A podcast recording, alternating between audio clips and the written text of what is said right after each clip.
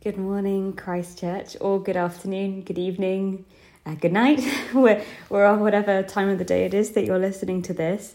This is Emily Winkley, and I'm so pleased that I get to read this absolutely beautiful psalm to you today. It's a favourite of mine and probably is for many Christians. It's Psalm 139.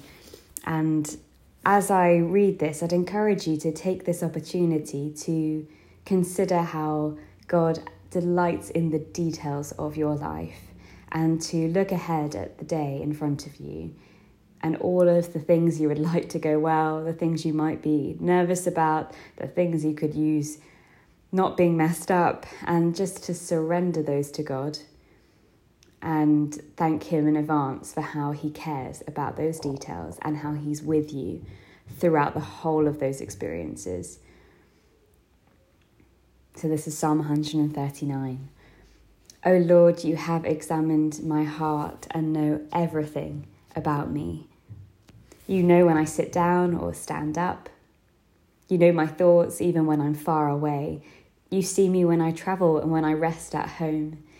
You know everything I do. You know what I'm going to say even before I say it, Lord. You go before me and follow me. You place your hand of blessing on my head. Such knowledge is too wonderful for me, too great for me to understand. I can never escape from your spirit. I can never get away from your presence. If I go up to heaven, you are there. If I go down to the grave, you are there. If I ride the wings of the morning, if I dwell by the farthest oceans, even there your hand will guide me, and your strength will support me. I could ask the darkness to hide me and the light around me to become night, but even in darkness I cannot hide from you.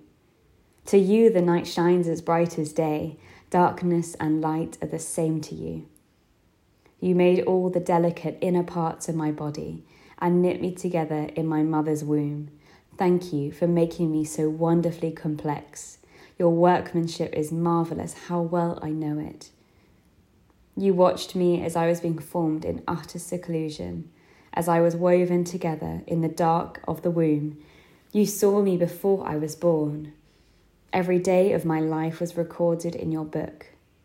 Every moment was laid out before a single day had passed. How precious are your thoughts about me, O God. They cannot be numbered. I can't even count them. They outnumber the grains of sand. When I wake up, you are still with me. Oh God, if only you would destroy the wicked. Get out of my life, you murderers, they blaspheme you. Your enemies misuse your name. Oh Lord, shouldn't I hate those who hate you? Shouldn't I despise those who oppose you? Yes, I hate them with a total hatred, for your enemies are my enemies. Search me, O God, and know my heart. Test me and know my anxious thoughts. Point out anything in me that offends you and lead me along the path of everlasting life. Amen. Wow, I, I, I wish that I this morning had David's utter confidence in, in God's love, his his omniscience, how all knowing he is, his omnipresence, how all present he is, and I love the fact that scripture calls us to think of God in ways that are true, even when our hearts, our minds may not feel it or perceive it. And one part of this that stands out to me is where it says how precious your thoughts are about me, O God. God cares so much about us, and his thoughts are good. You know, it says in in Romans, I think that there is no condemnation for those that are in Christ Jesus. And if you're anything like me, you might have um, your worst inner critic voice that sometimes obscures what God thinks of you.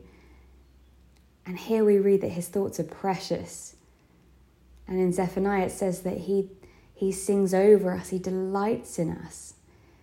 And I, I remember when I was doing some missionary work, I was encouraged to ask God what He thought of me, to wait on Him and see what popped into my head, what I felt He was saying.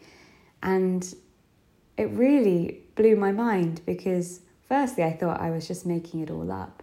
Um, but as I as I really took time to understand what I sensed God saying, I realized that those things were were beautiful affirmations of who He'd made me to be, and really didn't match up to often how I I perceived myself, how I thought of myself, and I'd encourage you today to ask God that question. You know, how do you see me, God?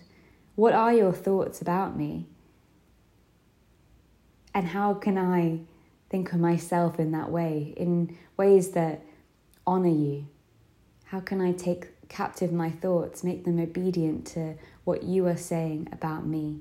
Because it says He made you, He created you, He designed you. You're not an accident, you have a purpose. So let's renew our minds this morning with that thought.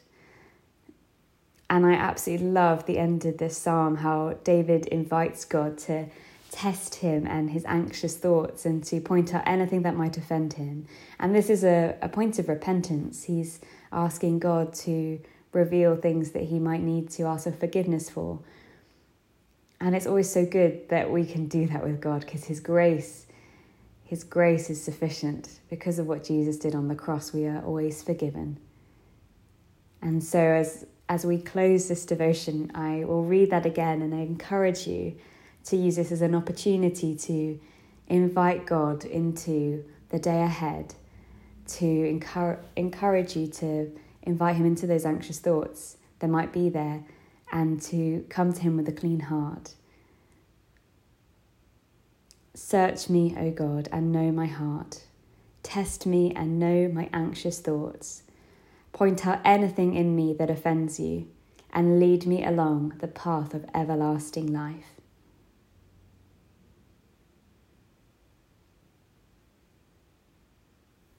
Amen. God bless your day.